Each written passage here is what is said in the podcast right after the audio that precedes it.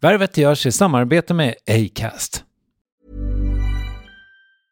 Ready to pop the question? The jewelers at BlueNile.com have got sparkle down to a science with beautiful lab grown diamonds worthy of your most brilliant moments. Their lab grown diamonds are independently graded and guaranteed identical to natural diamonds, and they're ready to ship to your door. Go to Bluenile.com and use promo code LISTEN to get $50 off your purchase of $500 or more. That's code LISTEN at Bluenile.com for $50 off. Bluenile.com code LISTEN. Sick of being upsold at gyms? My guy, you're currently a base member. For $90 more, I can upgrade you to our Shred membership. For 130 more, you'll be a Swole member. And for just $300 more, you'll reach Sweat Platinum. At Planet Fitness, you'll get energy without the upsell. Never pushy, always free fitness training and equipment for every workout. It's fitness that fits your budget. Join Planet Fitness for just $1 down and $10 a month. Cancel anytime. Deal ends Friday, May 10th. See Home Club for details. Värvet presenteras i samarbete med Nasonex, utomhusmöjliggöraren, som de inte kallar sig av någon märklig anledning. Men det är i alla fall Sveriges mest köpta antiinflammatoriska nässpray mot allergisk snuva. Och nu kommer ett litet test, så fram med papper och penna du som lyssnar, nu kör vi. Fråga 1. Vill du vara ute mer i naturen? Fråga 2. Sitter du framför en skärm lite för mycket? Fråga 3. Är du allergisk? Om du har svarat ja på någon av frågorna så tycker jag att du ska bege dig till beanoutsider.se. Jag vill för övrigt poängtera att Nasonex nässpray är ett receptfritt läkemedel från 18 år för behandling av symptom vid säsongsbunden och perenn allergisk snuva. Rådfråga läkare om du är eller tror dig vara gravid eller ammar eller om du planerar att skaffa barn, har en obehandlad infektion i näsan, nyligen har genomgått en näsoperation eller har en skada i näsan. Får ingen effekt inom 14 dagar eller om du redan använder läkemedel med kortison ska du kontakta läkare. Använd ej mer än tre månader utan läkarkontakt. Stort tack Nasonex och beanoutsider.se. Värvet sponsras av SAS Eurobonus och SAS Eurobonus Mastercard. Och det här är ett budskap som jag tänker kan vara bra för den som antingen gillar guldkant på till exempel tillvaron eller för den som gillar att slå två flugor i en smäll. Om jag tittar på vad jag gör av med under en dag så är det typ 85% mat. Kanske tar jag en kaffe ute och relativt ofta unnar jag mig en lunch men framförallt så handlar jag middagskäk och det blir nästan alltid ungefär 327 kronor. Och jag är förvisso med i alla mataffärers kundklubbar så jag får väl något slags luddig poäng på mina köp, men får jag poäng på allt, överallt? Jag får ju inte det och det är dumt, för visst, Eurobonus kan användas till resor, lounger och uppgraderingar men otroligt mycket mer, som att bo på något av de 250 000 anslutna hotellen som finns att välja mellan. Perfekt om man vill ha en staycation med sin partner eller så. Och just nu, mellan 23 april och 5 maj, får du 5 000 Eurobonus extra poäng om du ansöker om ett SAS Eurobonus Mastercard kreditkort. Kreditkortet som ges ut av SEB Kort Bank AB, där effektiv ränta är 19,27 procent vilket exempelvis blir 47 108 kronor om du använder 40 000 i kredit i ett år. Men det är förstås inget tvång att utnyttja krediten. Få poäng på allt överallt och du börjar på SAS Eurobonus Mastercard.se. SAS Eurobonus Mastercard.se. Tack SAS Eurobonus och SAS Eurobonus Mastercard. Nej, det är klart jag blev rädd då. Jag tänkte, jag, jag, jag bankade väl på dörren. Liksom, vad är det? Man, vad är det? Ta det lugnt bara, jag mår inte bra. Och så ja. Jag tycker hon eh, gjorde vad hon kunde.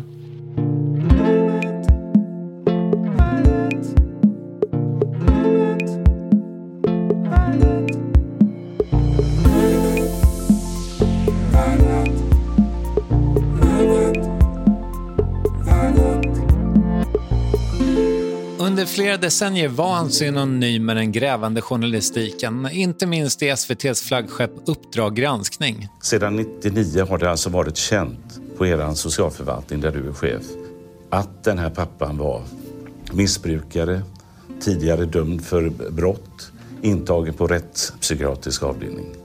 Janne Josefsson slog igenom för 35 år sedan med en film om Göteborgs klassklyftor och har sedan dess granskat makthavare och blottlagt missförhållanden men klev för ett par år sedan av uppdraget på Statstelevisionen.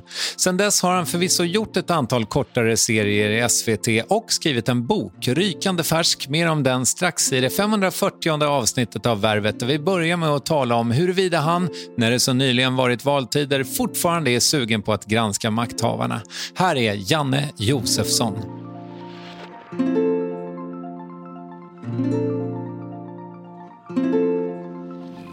Jo, jag kan sakna jobbet ibland. Jag, jag saknar mera mina jobbarkompisar. För jag, jag har ju fungerat som människa och journalist på det sättet att jag har ju kommit liksom på morgonen och haft fem, sex olika idéer, varav de flesta i kassan. Men ändå liksom, nu brinner det på flyktingförläggningar, vi måste åka ut, nu, nu händer det och där och nu måste vi granska det och sånt här. Så jag saknar jobbarkompisar, jag saknar den här miljön. Men jag har ju inte helt lagt av heller, utan jag gör ju en del i den här boken nu och alltihopa det här. Men, eh, eh det här har ju varit mitt liv i väldigt, väldigt stor utsträckning. Så att bara lägga av och slockna och bara göra god mat eller gå ut och promenera. Det, det eh, känns inte som en eh, jättegod framtid. Nej. Nej, du hade ju träffat någon kollega någon gång som, som hade sagt att uh, du är väl som jag, om du slutar jobba så dör du.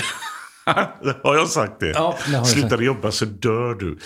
Ja, det låter ju fan inte kul. Eh, men eh, det, ska man ju göra. Men jag, jag kommer nog inte lägga av helt och hållet kanske. Alltså, jag, jag är ju eh, väldigt språksam och pratsam och är väldigt social. Och bilden av mig är ju att jag, det säger ju folk ibland så kommer fram, det kommer fram väldigt mycket folk att eh, eh, du liksom, vad, vad trevlig du var. Eh, I tv är du nästan bara arg och förbannad och sådär.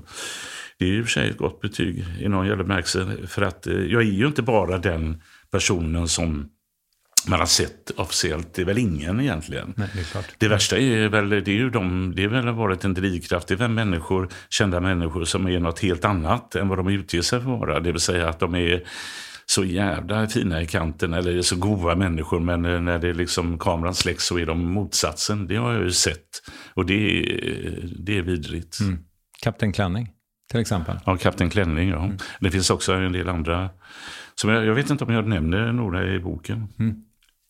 Men du, eh, alltså, och jag menar din gamla, liksom, den arbetsplats som du ju mest förknippas med kanske på senare år är ju Uppdrag granskning. Mm. Följer du vad de gör? Ja, inte alltid, men jag tycker de uh, gör bra grejer, absolut. De har gjort dem...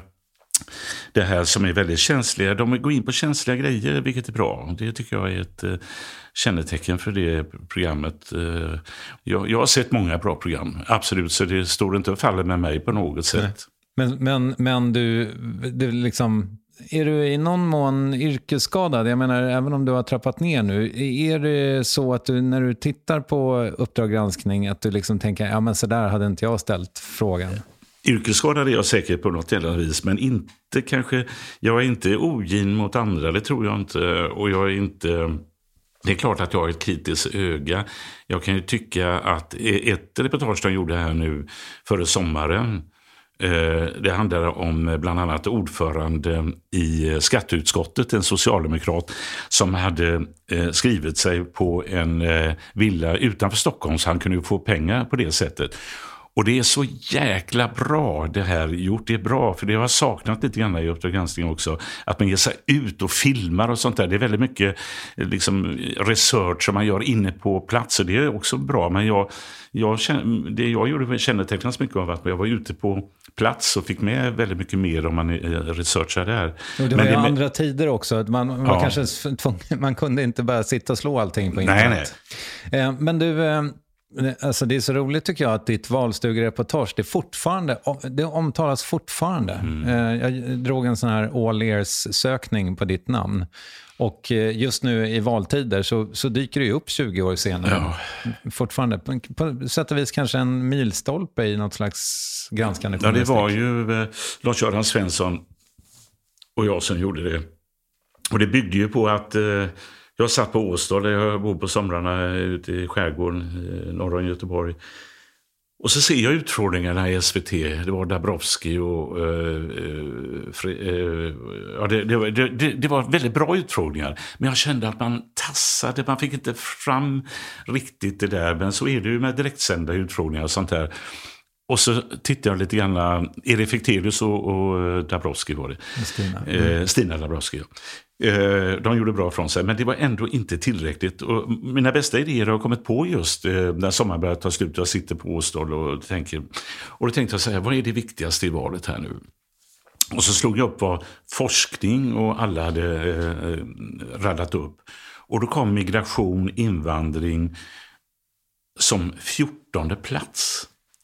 Och då tänkte jag bara så här, nej men herregud, har de aldrig varit ute på en byggbarack eh, inom vården eller ute på stan eller på krogen? Vet de inte vad folk snackar om? Och då var det ju så att, eh, och så sa jag det till Lars-Göran och vi tände på detta. Och sen är det ju frågan, hur ska man göra detta då? Det här? Och ursprunget var väl också att jag, eh, som, eftersom jag har jobbat med radio och tv hela mitt liv, i stort sett, så vet jag att ofta säger man en sak när kameran eller bandspelaren rullar. Men något helt annat. Tvärtom ibland eh, har jag varit med om. Politiker inte minst. Och det var ju vid något tillfälle där en moderat och en centerpartist inte kunde samarbeta. Och jag gick till moderaten och frågade hur ser du på centerpartisten Ginnegård här? Nylander heter han. Och då säger han att eh, jag vill komma från olika eh, miljöer. Jag som tidigare industriledare och han som eh, tidigare inom lantbruk och sånt där. Jag tror det gör ett väldigt gott resultat för kommuninvånarna här och sånt där. Att vi är olika och sånt där. Ja, så Okej, det, det, det, är ingen snurra på tråden där då? Nej, nej, absolut inte. Så, så stängde jag av bandspelaren. Och så tittade han sig över axeln så här. Det förstår du väl att den jävla bondläppen går ju för fan inte vistas i samma rum som. Mm. Alltså, men du sa ju något helt annat. Ja, ja, ja. Så vittade han ut mig och pressekreteraren och sånt där. När jag kommer tillbaka till eh, lokalradiostationens nyheter så berättade jag detta. Eh, hur det hade gått till. Men jag hade ju bara det officiella på band. Va? Och han ringer ju och vill få mig avskedad. Han dröjer bara några minuter, ringer han chefen och får mig avskedad. Men det blir jag ju inte. Det där kände jag att i det här valet då, 2002, kan det vara så att eh, om Lars-Göran går in och pratar med folk och så kommer Lars-Göran på det här med valstugorna, vilket är helt unikt. Jag har ju varit utomlands och pratat om eh, det här reportaget. Eh, liksom, eh, det, det, går inte att förklara utomlands att vi har valstugor, liksom små cottage eh, during the election och sånt där. Det var jävligt bra, för då är vi inte hemma privat hos människor. Och vi valde att bara gå på de som satt i fullmäktige, så att det bara var eh, vanliga partiföreträdare. Och det, jag glömmer ju aldrig eh, vi åkte till 57 valstugor och var, vi koncentrerade oss på moderater och sossar. Många av miljöpartister och vänsterpartister fanns inte ens då när vi, det var tre veckor före valet. Och vi åkte på måfå, det var inte slitslad bana eller att vi hade fått några tips eller någonting sånt. Utan bara helt på måfå. Och eh, vid några tillfällen när jag satt, kunde jag sitta, jag fick inte visa mig, utan jag satt i något garage och kunde höra vad som sägs. Och tänkte jag, nu jävlar herregud, det här är ju inte vem som helst. Det är kommunstyrelsens ordförande här som, som pratar om eh, muslimer som är bara bra på två saker. Utnyttja systemet och föda barn och sånt här. Och så rullade det på och det blev bara värre och värre eh, grejer. Och, eh, och sen återvände jag då till ett antal och frågar vad tycker du om eh, flykting och invandrarpolitiken? Då ger de, samma person kunde då säga det är väldigt vi måste kunna ta emot, vi, absolut. Och, eh, liksom, eh, men skulle man inte göra som Pia Kjaersgaard i Danmark göra, sätta stopp och säga nej absolut inte. Så har vi ett band på honom, jag har ju sett det bandet där han säger vi måste göra som hon gör. Och, sådär. och det blir liksom total politisk schizofreni. Va? Moderaterna drabbades hårdast, men även socialdemokrater. Det har skrivits tre böcker om eh, om inte ännu mer. Och jag förstår ju också att de drabbades jäkligt hårt som människor. Och de följer som liksom, eh, från sina förtroendeposter längs nyhetskanalerna och eh, drabbades. Och någon vill ju, hade ju kontakt inom SVT och försökte stoppa programmet. Och det gick fem dagar före valet, tror jag, 2002. Mm. Och fick ju framförallt att Moderaterna och Bo Lundgren fick ju lämna Moderaterna efteråt, även om det här var inte hans fel. Men det, det var väl ett tecken på någon, nu säger man ju det kanske öppet det här valet eh, om de här sakerna man, man sa i smyg då. Men eh, eh Eh, eh, det är klart att jag eh, har i efterhand, inte minst nu när jag har skrivit mina memoarer, funderat på den här tekniken jag har använt. Som, jag vill egentligen inte ta det ordet i min mun, men det är någon slags förnedring av de här människorna också. Va? Det vill säga att eh, jag, jag, jag försvarar det.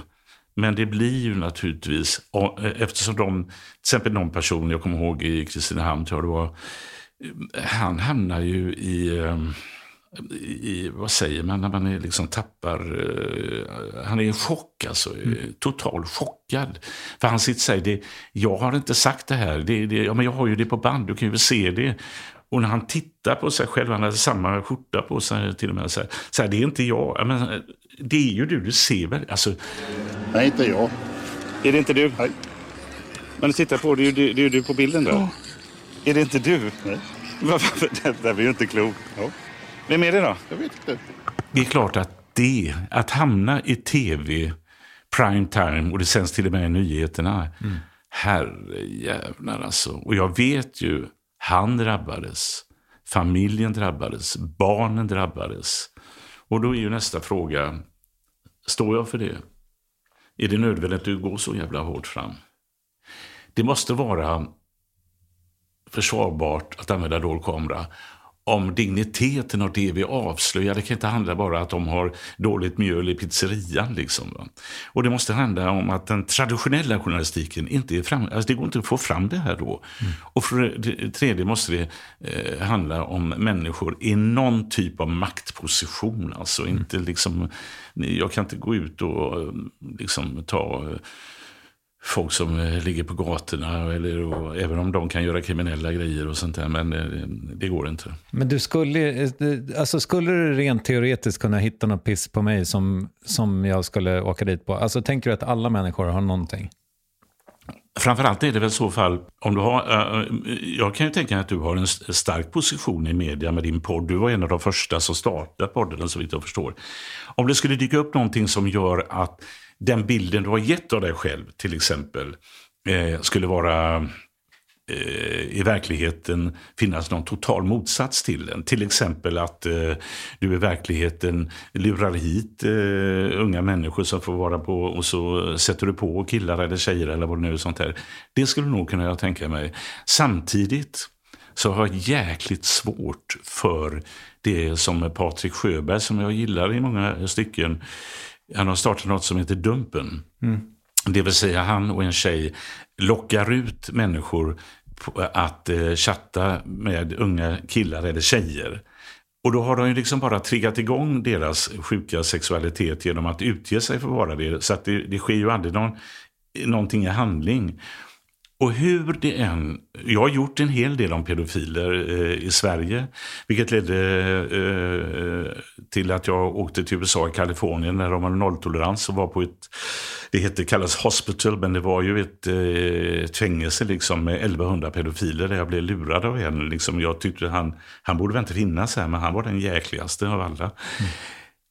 Men det blir konstigt. Jocke Lamotte som jag gillar och jag har varit lite mentor åt honom. Jag, men jag har också tyckt, jag har sagt till honom att eh, när han hotar någon han visade till och med bilder på vad en ung kille som hade suttit av ett pedofilstraff, var han bodde och där bodde föräldrarna också. Så kan man inte göra. Och hur konstigt den låter så är det lättare för oss att göra en kanske dålig inspelning och avslöja en bankdirektör eller någonting som gör något ekonomiskt brott än någon som gör det mycket värre brott, det vill säga vara pedofil. För att då kan ju den människan eh, bli skjuten dagen efteråt eller mördad eller vad som helst. Va? Och jag sa till när jag träffade några av de här som är med i dampen. Eh, de kom, eh, jag gick förbi gatan och så ropade de på mig och så hade de eh, tröjor där det stod “Killing a pedophile” och sånt där. Då berättade jag vad jag tyckte om det här. Så sa jag att bara för en vecka, 14 dagar sedan var det en som tog livet av sig av dem du, ni pekade ut. Ja men han, han var fan så, han var inte god den gubben vet du. Och sådär. det är folkdomstolen i sitt värsta eh, exempel på. Och eh, jag har ju väldigt tidigt, alltså för 20-30 år sedan, sagt att vi kan också bli någon slags folkdomstol. Vi är, som journalister har, är inte tredje statsmakt, vi är nästan första statsmakten.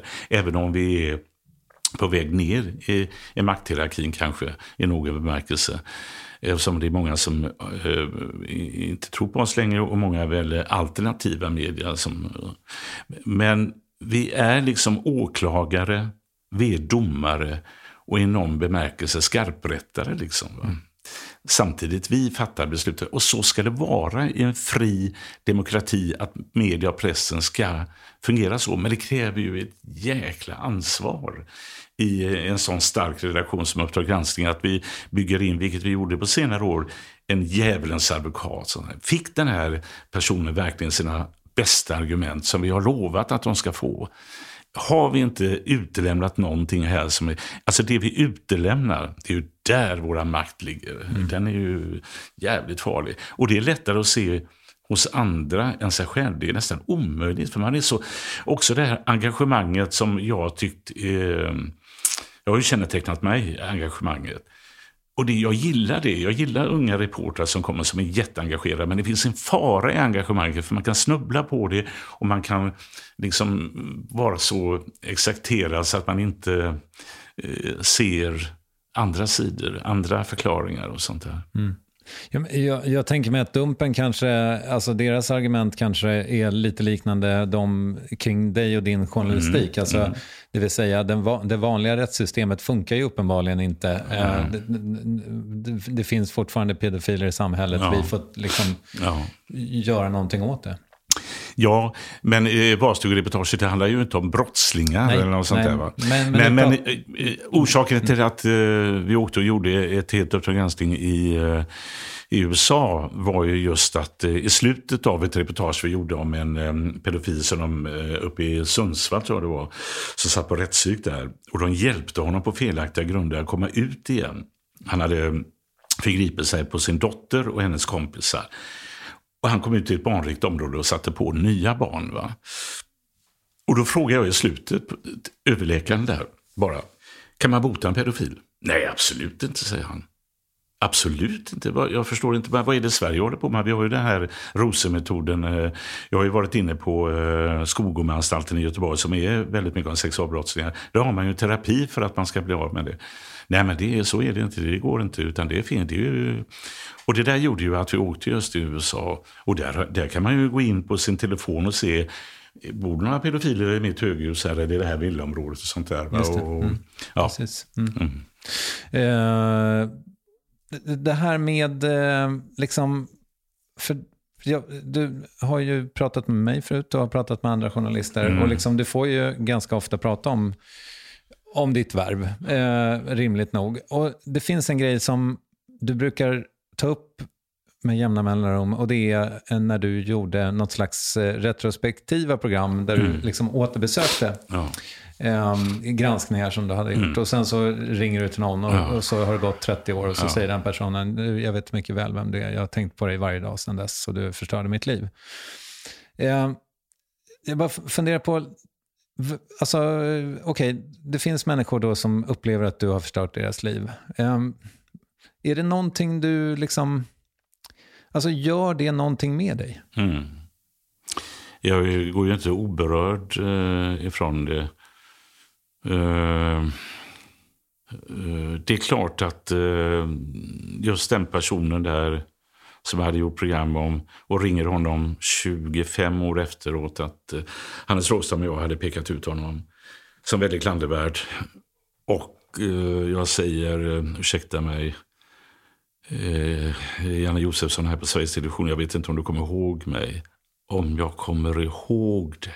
Jag hatar dig. Vet du att jag nästan tog livet av mig på grund av din framfart? Det vore väl fan om inte jag skulle reflektera över det både innan och efter att han säger detta. Eh, jag har ju också liksom känslor och hjärta och eh, har eh, ångrat också. Grejen är att när man väl har sänt det så är det irreversibelt. Och det är ju värre än att sitta av fem år på kåken i anonymitet. Ingen kanske behöver ens få reda på det.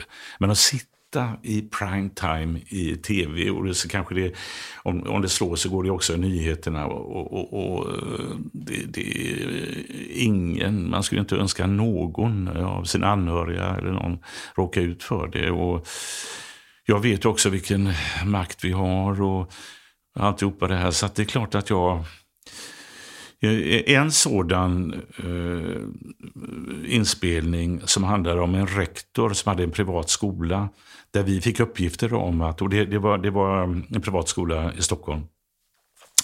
Och det var väldigt mycket ungdomar och det var väldigt mycket ungdomar från Rinkeby och Tensta och mycket invandrarkillar och invandrartjejer och så. Och eh, vi hörde att han hade en jävla konstig, kanske inte attityd, men han uttryckte sig väldigt konstigt om de här människorna. Och, och, och vi gick in med dold kamera, för eh, de sökte någon lärare där. Och då återkom det här. Va? Det var liksom, eh, han kallade det också cancersvulst eh, om barn som hade ADHD och sådana grejer. Va? Och så åker ja, då var jag programledare och vi åker dit till den här skolan.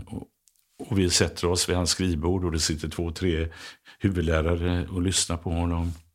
Och jag ställer frågor. Att vi har hört, nej, nej, nej, säger han definitivt inte. Absolut inte. Och eh, sen då så eh, spelar jag upp lite grann där han får se sig själv. Sägandes det här han nekar till. Fallet blir ju otroligt. Nej, jag kan inte säga det i en anställningsintervju. Det är ju helt barockt. Varför säger han så? Om jag berättar för dig att uh, den här personen Niklas, det var våran reporter på Uppdrag granskning. Och vi spelar in detta med dold kamera. Ja, då får du spela upp det då. Ska vi göra det? Vill du se det? Ja. För det där blir som en cancersvulst. För de här är vi ganska tuffa de här killarna. Och och så sprider det sig. Så får in ett ruttet äpple i mm. äppelkorgen. Det måste man bara... Ska vi stanna där? Ja. Vad säger du? ja, jo, det, det stämmer ju att jag mm. sa så. Mm. Men... Så ja. bisarrt var det alltså inte? Nej, jag kommer inte ihåg det. Jag ångrar dels eh, hur långt vi körde och jag ångrar det för att jag tycker att vi hade inga belägg som vi hade i andra fall att han verkligen eh, favoriserade vissa och eh, inte tog in andra. Vi, att han aktivt gjorde det kunde vi inte se. Vi, så, vi, vi, hade ju bevis för hur han uttryckte sig väldigt nedsättande om eleverna som gick där, eller vissa elever som gick där och sånt här. De, de kan hålla till där uppe i Tensta med sina rapp och såna grejer. Alltså han pratade väldigt, väldigt han hörde av sig och blev väldigt, väldigt eh, hårt ansatt. Och eh, jag har pratat med honom. Nils Hansson, min chef, har träffat honom. Och jag har eh, sagt att jag, jag ångrar att vi, det var, var så utdraget. Och, men det, han, han, finner sig inte i det. Han, har, han, han, han förlikar sig inte med mig. Men mm. Och, och, det är klart att det var, var i hela friden, varför, varför sände vi det? Men det var ju inte bara jag, men jag var väldigt drivande på att vi skulle sända det, eh, förmodligen. Okej. Okay. Men, men eh, det här tänker jag är liksom så här, ja men i eftertankens kranka blekhet, vissa grejer skulle du vilja ha ogjorda. Ja, mm. ja. Eh, och jag tänker också att, för att jag menar nu har du precis, eh, det ligger en bok här mellan ja. oss, din, din bok mm. som du har skrivit tillsammans med en kille som heter Mats Lerneby. Eh, har du kommit till insikter om dig själv i den, under arbetet med den här boken? Ja, det är klart att jag har eh, drivkrafter var den kommer ifrån och sånt där. Och det handlar rätt mycket om min uppväxt och sådär. Men eh, de här reflektionerna har jag ändå haft. Eh, eh, många har ju förklenat det jag har gjort genom att sagt att eh, ja, i och med att du var med din morsa på socialen så eh, är du ute och jagar eh, socialtjänsten, eh, alltså folk som jobbar inom socialtjänsten, kvinnor och män, och ställer dem mot väggen. Eh, vilket jag tycker, så enkelt är det inte. Och jag kan inte heller säga att jag, har rätt att, eh, att jag har rätt att göra. Alltså, skulle jag drivits av det skälet så är inte det ädelt på något sätt. Jag kan ju inte använda den makten jag har som revansch för någonting som hände min mamma för många, många år sedan. Det vore ju fruktansvärt. Det avgörande måste ju vara, är den historien berättigad att visa? Stämmer den? Är det rättvist? Hade det varit värre om vi inte visade den? Ja det jag vill med min journalistik är ju liksom i någon bemärkelse ett bättre samhälle, ett eh, humant samhälle, ett eh, jämlikt samhälle. Och, och eh, jag vill avslöja övergrepp och missförhållanden och sånt där. Det värsta är väl om att man har någon jävla drivkraft att sätta åt och, och, och göra människor illa och sådär och, och må gott av det. Mm. Så när, när liksom folk har fått lämna sina jobb efter dina granskningar, då har inte champagnen åkt fram? Nej, det eh, alltså jag tänker efter här nu så att jag inte ljuger. Eh, det har ju försvunnit folk. Jag har det mutskandalen och handeln här, vi pratar om det här. Och, eh, jag tror både Bo Lundgren, alltså en moderat, fick gå där. Eh, och så var det väl eh, Eh, Åli där och så att nej, det, det är inga champagneglas. Så här, nu jävlar och sånt här. Men däremot så klart att jag eh, var stolt över valstugereportaget och även en del andra reportage som har drabbat människor. Men inte på det sättet, fan vad gott, nu jävlar satte vi åt honom. Nej, jag har inte det. Jag, eller så har jag det, men den ser det inte.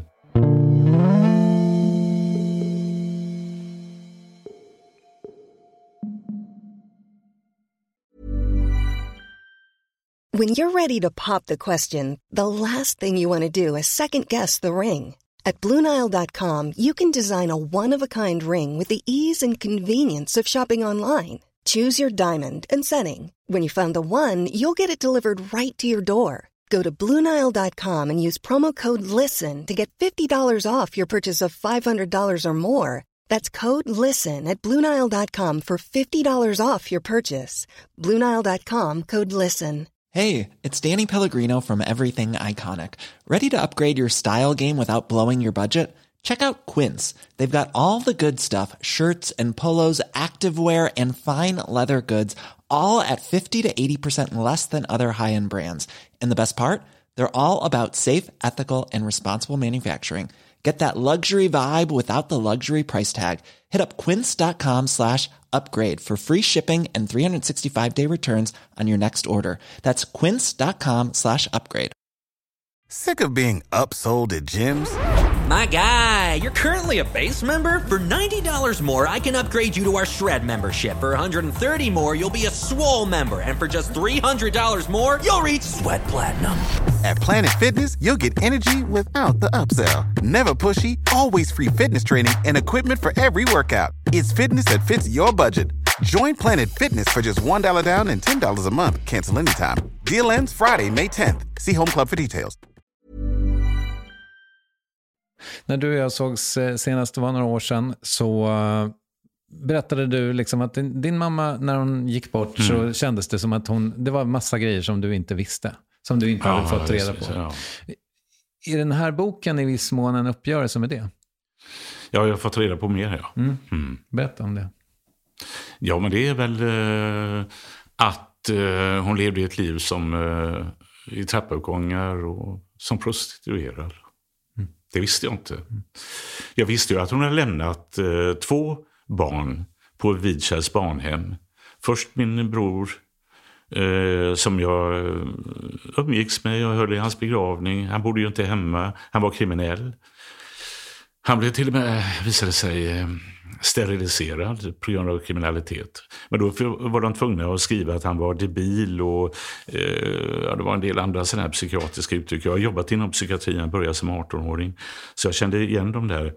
Och så skickades han till Salberga, eh, vilket var fruktansvärt. Även om de gjorde det i välmening. Mamma som då ehm, eh, togs av polisen för att hon var prostituerad och sånt där.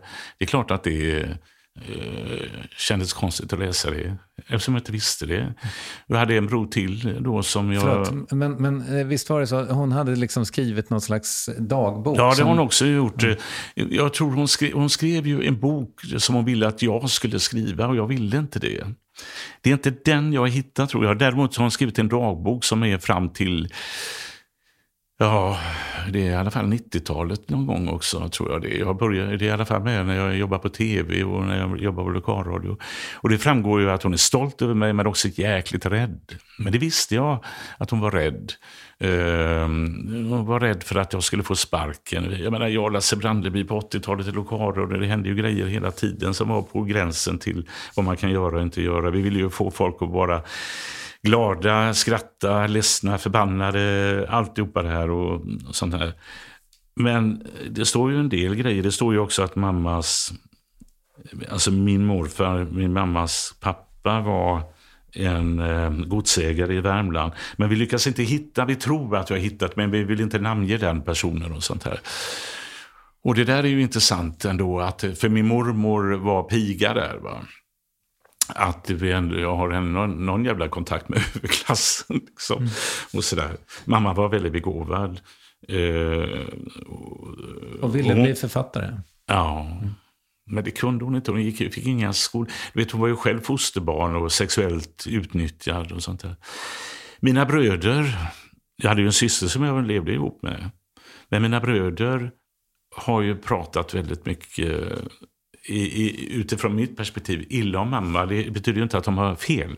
Men de, de, den broder som lever tycker ju att, eh, han förstår ju inte att eh, eh, att hon lämnar honom också. Varför tar han inte hand om mig? Och jag, alltid när vi träffades, eh, det var inte så himla ofta, men jag och min dåvarande fru och hans tjej och sånt där. Och, så blir det alltid, och de drack lite groggar, jag drack väl mer kanske öl och vin och sånt där. Och då kom det alltid hans anklagelser mot mamman och jag kände att jag försvarade mamma, men han tyckte att att mamman inte har tagit sitt ansvar. För hon, han placerades ju för ett fosterhem rätt tidigt, eh, jag då. Mm.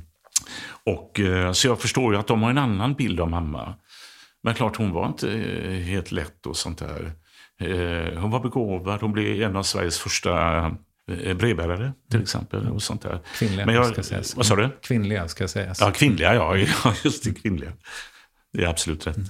Och eh, i blå uniform. Och, och, och, och hon, hon, hon, såg väl mig då som chansen att... Eh, hon påverkade nog mig mycket mer än vad jag har förstått, att bli journalist och så. Mm. Och det är väl inget fel. Så jag är väl, eh, det, är väl, det är väl inte konstigt att föräldrar vill lyckas genom sina barn heller. Va? Mm. Men alltså, jag menar, jag förstår givetvis att dina bröder eh, hade en annan bild av henne. Men mm. jag menar, du, du minns henne som liksom en varm och omhändertagande mor ändå, eller? Ja, jag tycker det. Det var... Eh, hon började jobba väldigt tidigt som städerska. Kom hem sent på kvällarna och jag och vår katt Pelle var och hämtade på spårvagnen och så här. Ja, jag tycker hon eh, gjorde vad hon kunde. Mm. Och eh, hon berättade ju när hon städade där på Götaverken. Hur det kom eh, förmän med vita handskar och kollade om Elsa har städat. Du vet sådär. Mm. Eh, sen blev hon ju då brevbärare, kvinnlig brevbärare. Och, eh, jag tror fan att hon blev kvinnlig brevbärare. Men hon kunde också gömma sådana här som heter, vad kallas det när man ska meddela någon som är skyldig någon? Inkasso. Mm. Ja, inkasso. Sådär. Så gömde hon det under en duk så här till efter jul. Så att eh, barnfamiljen inte skulle behöva drabbas. Mm. Och så, sa, så sa hon att, får inte säga det till någon för att då får jag sparken. Mm. Starkt. Mm. Och liksom hennes trauman då, jag, jag, jag, märker att du blir rörd, men hennes ja. liksom trauman, det, det var ingenting som, som hon liksom på något sätt kommunicerade under sin levnadstid? Jo, det gjorde hon väl lite. Hon berättade ju att eh, det var väl det här att hon själv hade aldrig haft någon familj. Hon var ju fosterhemsplacerad. Och eh, hon eh, Eh, blir ju sexuellt utnyttjad där, har hon ju berättat för mig och det har hon väl skrivit om också. Och jag kunde också se naturligtvis att hon eh, ibland inte mådde bra och hon hade ångest ibland. Och eh, hon kunde låsa in sig på toaletten och inte komma ut eh, under eh, några timmar. Och då vet jag fan vad hon tänkte och tänkte och tyckte och kände. Men eh, inte några större eh, grejer. Men, eh, Vad hände med dig då? Nej, det är klart jag blev rädd då. Jag tänkte, vad, jag, jag, bankade på dörren. Liksom, vad är det? Man, vad är det? Ta det lugnt bara, jag mår inte bra. Och så. Min syster tyckte väl att mamma hade sådana här dippar. Och, de var inte lika. Jag var nog den som hade mest med mamma att göra. Och det var väldigt tydligt att hon hade mig som favorit kan man väl säga. Okay. Mm. Så det är ju inte konstigt att jag då har kanske en annan bild än vad mina syskon har. Mm. Du, eh, du sa, när vi började prata om din mamma så sa du att eh, hon var liksom orolig för dig. Mm. och jag tänker också, jag hade nyligen Alex Schulman här som mm. har varit i blåsväder ganska mycket liksom, och vågat sticka ja. ut hakan på mm. ett helt annat sätt än du givetvis. Mm. Men, men jag tänker, det, jag tycker ändå att jag ser någonting er emellan, liksom någon slags orädsla att gå mot strömmen. Så att Mm. liksom på något sätt, ja men det finns ett annat syfte, att underhålla eller granska. Liksom. Och hur är det med den där liksom, orädslan som ändå har varit ditt signum? Mm. Alltså, har, har den växt fram eller är du född med den? Jag, jag har ju funderat på det kanske nu också i samband med boken. Var kommer den där... där jag, är, jag är ju hypokondriker till exempel. Jag vågar inte gå. Jag är livrädd att gå. Och, och nu säger de att jag får inte några blodtryckstabletter mer. Du måste gå till läkaren och kolla. Och jag är livrädd att eh, de kommer upptäcka någonting, eh, antingen med blodtrycket eller cancer i huvudet eller vad fan som helst. Jag kommer aldrig ut från Sahlgrenska och sådär. Livrädd alltså. Och eh, även för andra saker, när det dyker upp någonting eh, så tittar jag på telefonen och det har hänt någonting i Göteborg där jag bor och mina tre söner och så här. Och är det trafikolycka? Jag är livrädd va? Mm. Jag är helt orädd i eh, sammanhang som är där jag är, involverad som journalist. Ta till exempel när vi gjorde om trafficking i, i Tjeckien. Var ju, vissa situationer var jävligt farligt. Och bland annat var det en, eh, en eh, Hansa, hette han, en romsk hallick som skulle sälja Susanna som jag filmade som var bara 14 år.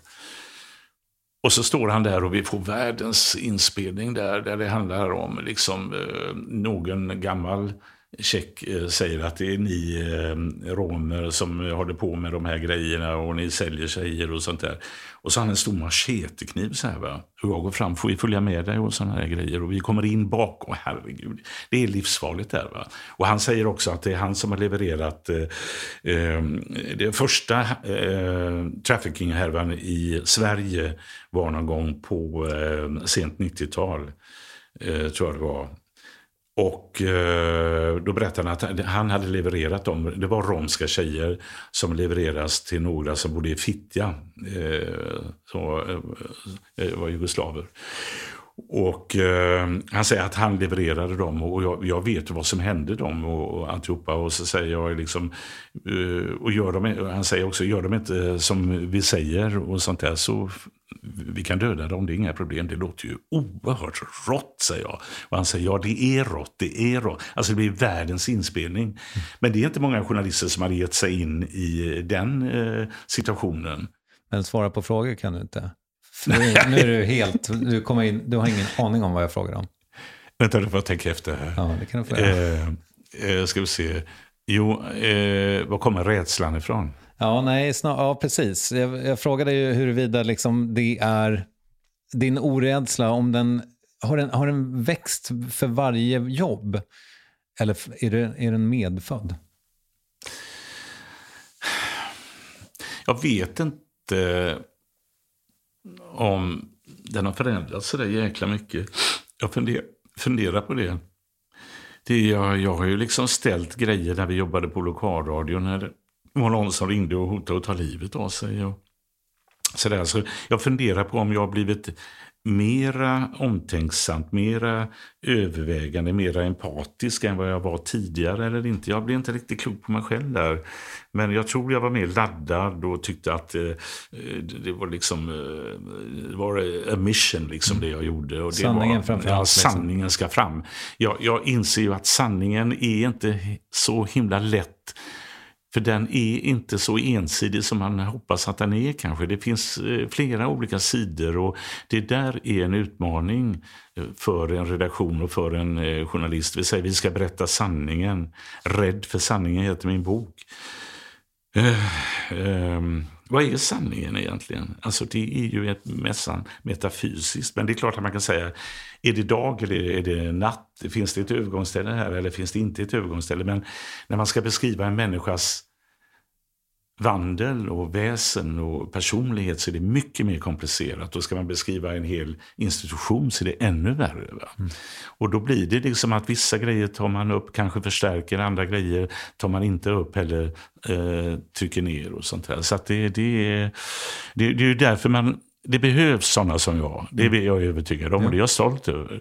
Men det behövs fasen mig chefer som kan tampas med sådana som jag. Mm. Så att det inte går åt helsike. Alltså. Så är, är rädslan medfödd eller har den växt exponentiellt? Eh, både orädslan och rädslan är nog... Ja, jag tror ju inte på genetiska saker utan biologiskt genetiskt tror jag. Det är klart det finns sådana förklaringar men det är väl min uppväxt som har format mig mm. på gott och ont. Ny forskning menar väl dock att vi, vi, är, vi är mycket mer färdiga som personligheter när vi kommer ut än, vi, än man tidigare har trott. Ja. Det, det, är mer arv än miljö. Ja.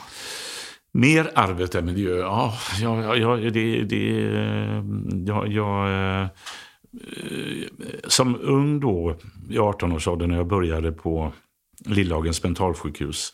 Sen har jag gjort mycket program om sådana här grejer. Alltifrån eh, läkare som har varit helt eh, fruktansvärda till när de lägger ner alla sjukhusen och, och, och de var hänvisade till öppen psykiatrin mellan 9 och 17 vardagar och egna lägenheter. De spelar högt. Och sen, som han som hamnade på en soptipp här i, i Stockholm till exempel, Thomas som han heter. Men när jag satt där som ung och då jobbade jag på intaget ibland på nät. Jag jobbade väldigt mycket på nätterna eftersom jag pluggade också när jag gick på Journalisthögskolan och sådär. Så eh, då var det alltid bara herite, eh, vad säger man, herit, eh, alltså ärftlighet man gick på. Va? Enbart. Och jag var ju av den tidens anda att miljön var det viktigaste, då i alla fall. Mm. Eh, och, och, därför eh, vart jag väldigt tveksam till det här att allting var ärftligt. För det gjorde ju liksom att samhällsutvecklingen inte betydde någonting. Jag tror att det är bägge saker. Jag, jag, kan, det, det, jag tror inte att det finns bara ett svar på det. Det är olika olika människor. Det är klart att det är biologiska. Hur du ser ut får ju betydelse hur du blir behandlad av andra människor. Om du får tjejer eller inte tjejer eller om folk blir rädda för dig om du ser hemsk ut. Det påverkar dig hur du är och och rädsla och orädsla och eh, liksom att vara eh, Ja, eh, så att, eh, men det, det, jag håller med dig att jag har nog också gått mot att, att det biologiska, det ärftliga har kanske större betydelse än eh, vad jag hade trott och kanske till och med hoppats på. Mm.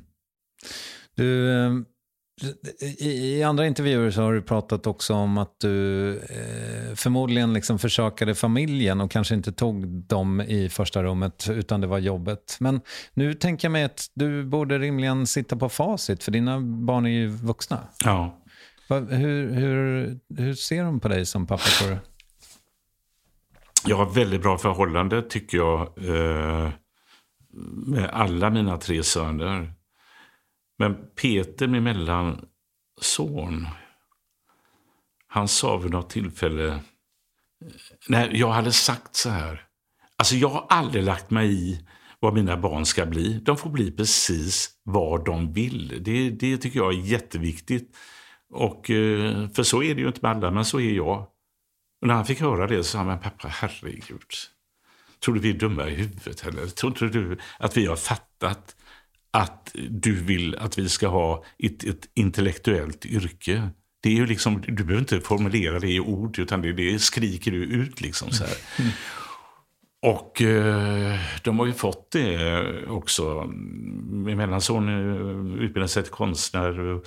Men det var ju svårt att överleva. Han jobbade som kock. Men nu är han eh, delägare av en reklamfirma. För han gick en eh, webbdesignutbildning. Min äldste son är eh, hög chef på ett, eh, föret, ett stort företag. Och, och Leon, min minsta som är 18, han är jävligt bright. Alltså, vad han vill bli får han bestämma själv och sånt där. Men jag eh, har naturligtvis framförallt försakat tiden med eh, mina två äldsta söner. För då snurrar jag. Alltså vi bodde i, i, i ett hus eh, mellan Borås och Göteborg där.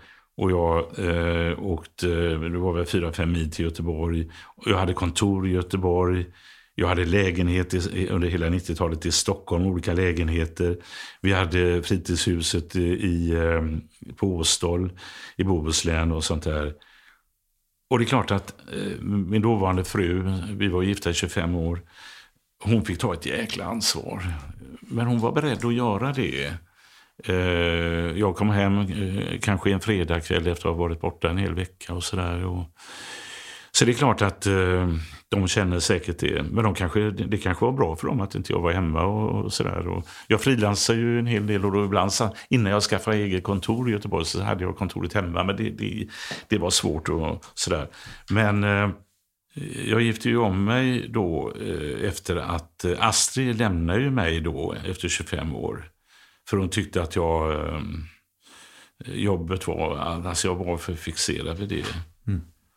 Och eh, jag var väldigt ledsen av det naturligtvis. Men jag förstod det. Och vi försökte igen. Va? Men det, det, det uppstod inte den där attraktionen som det gjorde när vi träffades på Smålands station i Göteborg. När hon gick på Socialhögskolan och jag på Journalisthögskolan. Och så då träffade jag eh, eh, Beth, Leons mamma, eh, som bodde hos sin, sin kusin i Göteborg. Och vi fick barn. Och, eh, och det varade i nästan tio år. Sen träffade jag Helena då. Och det blev inte lätt för eh, jag var ju otrogen liksom. Men eh, jag har ett jättegott förhållande till Leon. Och jag är liksom, han har bott hos mig varannan vecka sedan dess. Mm. Men jag var ju livrädd att förlora honom. Mm.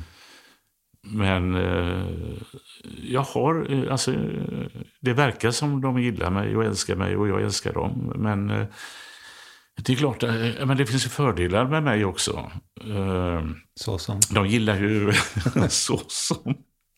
De gillar ju den maten jag gör. De gillar ju när jag kan sitta och dra skrönor och berätta. Och Leon och jag, han, han gillar samhällsfrågor mer än kanske mina andra två söner gjorde. Han är extremt intresserad av det. Mm. Väldigt duktig på det. Eh, men jag skulle inte vilja att han blev journalist tror jag. Eller det får han bli om han vill, men det kanske inte är så jävla att liksom ha samma efternamn som jag jag vet inte. Men eh, ja, jag har i alla fall inte fått några knivhugg av att du var en jävla pappa. Liksom. Det har jag inte fått. Hur har du varit som eh, farförälder då? Jo, men det, jag har inte varit det så länge. Eh, jag har en liten eh, flicka eh, som min äldste son har fått. Och eh, jag är där och eh, det tog väl en tid innan jag eh, hade henne i knät och sådana här saker. Men jag var jättestolt och hon är så jättegod.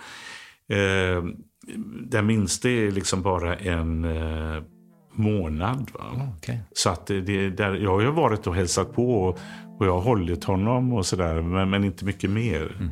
Men det blir väl mera eh, så småningom. Mm. Grattis.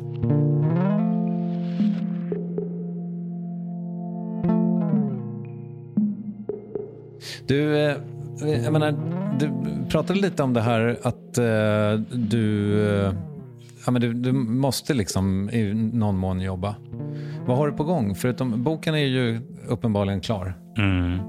Nej, men jag har en podd som eh, en jävla rolig idé. Jag vet inte om jag kan berätta så mycket om den, men eh, vi är på gång med den. Och eh, det bygger på en idé. Jag vet inte om jag... Jag vet inte. Alltså, du vet, man är med i olika... Det får du inte säga och sånt där. Men jag kan garantera att det kommer bli jäkligt spännande och bra.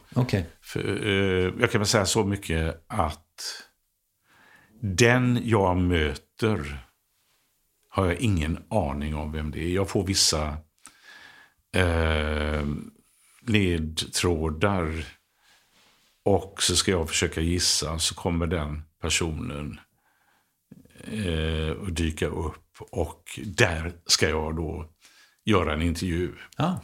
Och eh, den är skitbra den idén. För det vet jag eftersom det funkar det vi har gjort. Ja, vad roligt. Lite annorlunda. Mm, kul med ett, Ja.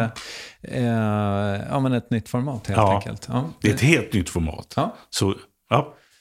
Du, eh, med det kära Janne så är det dags för succémomentet. Frågor du garanterat inte fått förut.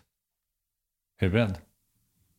Har, jag, har jag varit med om detta förut? Nej, det har du inte. Nej. Jag tror inte det. Nej. Vete, för eller emot? Jag är varken för eller emot. Alltså, du Ve, tycker- ve, ve, vete, alltså vete på åkrar och sånt. ja. Nej, men jag är klart jag är för det. ja, du är för det. Ja. Okej. Hur ser din relation till tejp i allmänhet och gaffa i synnerhet ut? Gaffatejp har jag väldigt stor nytta av eh, ute på Åsdal, på ön där. Nej, jag sätter inte den över min mun, men det kanske jag borde göra. Liksom, gaffatejp där. Nej, men jag lagar massa eh, olika eh, tyger och grejer. Och, så gaffatejp eh, måste jag ha hemma på Åsdal. Bra i båtsammanhang Ja, också? båt, eller? det är bra till båtar. Annars har, använder jag nog inte så mycket tejp. Alltså, det tror jag inte. Men det var inget fel på tejp. Positivt till tejp. God, god relation. Ja. Om du skulle gissa, hur gör man emojis på sin telefon? Jag är värdelös. Jag ber alltid min yngste son, hjälp mig nu med det. Alltså, nej, nej, nej. Eh, om jag gillar det? Nej, jag gillar inte med Nej, det. om du skulle gissa, hur, Ja. vet du hur man gör en emoji? Man trycker väl på någon knapp, eh, men mer än så kan jag inte säga. Okej. Har du någonsin gjort den? Nej. Nej, jag misstänkte Är det, använder man sitt eget ansikte och så ändrar man lite grann på Nej. det då? Nej, det gör man inte heller.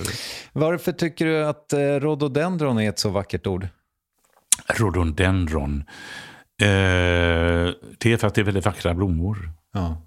När man ser i London ibland eh, jättestora områden med rhododendron.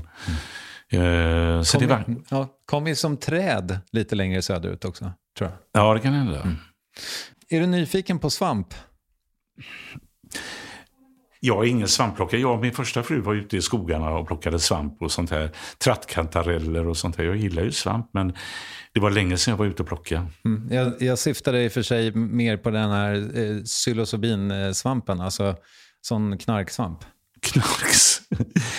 Jag har aldrig knarkat till det. Du vet, Jag är uppvuxen med mellanöl, eh, tinnersniffning som det var väldigt vanligt när jag växte upp. Eh, och så kom haschet och sånt där. Och jag har inte prövat något utav det. Jo, öl har jag prövat. Naturligtvis. Ja. Hur Nej, jag kan, jag, ja, det kan jag dricka eh, idag också naturligtvis. Ja, Ja, det är inte så dumt. Nej. Nej, men det är vä- är väldigt eh, trendigt nu tror jag med Ja, svamp. ja. Det var därför jag ställde frågan. Nej, det, jag ska bli jävligt eh, både ledsen och förbannad om eh, min, min Instagram eh, höll på med det. Alltså. Mm. Jag ska bli eh, besviken och ledsen. Eh, du, eh, Janne, väldigt kul att träffa dig. Lycka till nu då med boklansering. Ja, kul att vara här och eh, du ser yngre ut än vad du någonsin har gjort. Ja, men men, det är nog det här barret vet du som du gjorde rätt när du tog bort det. Ja, men du, jag är också nyfiken. Alltså, hur, hur går det till att du har så mycket färg i håret kvar? Färger? Nej, ja, alltså att du... du Ja, jag, har- jag har inte färgat i alla Nej, fall. nej, du har ju, men du har ju, jag har ju lika mycket grått i håret som du. Och jag är betydligt äldre. Ja, det får man säga. det måste man säga. 22 år ungefär. Jag vet inte varför. Jag känner mig rätt pigg eh, faktiskt. Jag är ute och rör på mig men eh, jag tränar ju inte eh, sånt här tyngdlyftning och grejer och sånt där. Men eh, jag känner mig väldigt bra nu men jag är ju rädd att eh, gå till läkaren vilket jag ska gå nu om en vecka eller något. Men lycka till, det kommer gå bra. Ja, tack så du ha. Tack. Här har du kardan. Ja, kardan ja.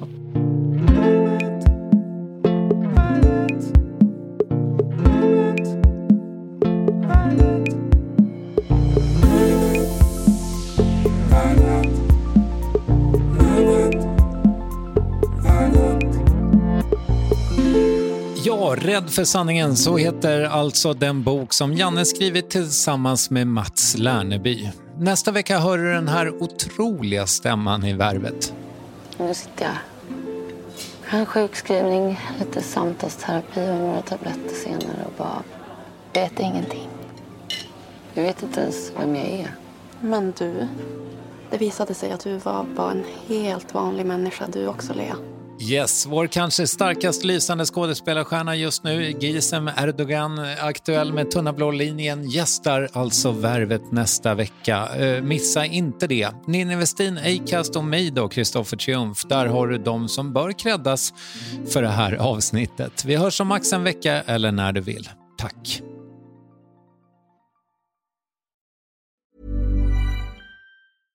Want flexibility? Take yoga. Want flexibility with your health insurance? Check out United Healthcare Insurance Plans. Underwritten by Golden Rule Insurance Company, they offer flexible, budget friendly medical, dental, and vision coverage that may be right for you. More at uh1.com.